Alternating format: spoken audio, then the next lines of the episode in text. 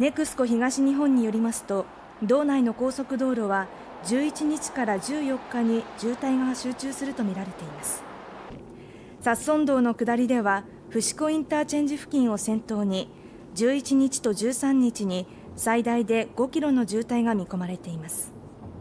一方帯広市内で13日に花火大会が予定されていて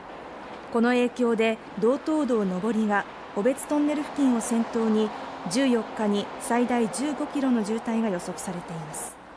また道警によりますと一般道では石狩市内を走る国道231号線で7キロの渋滞が予測されています。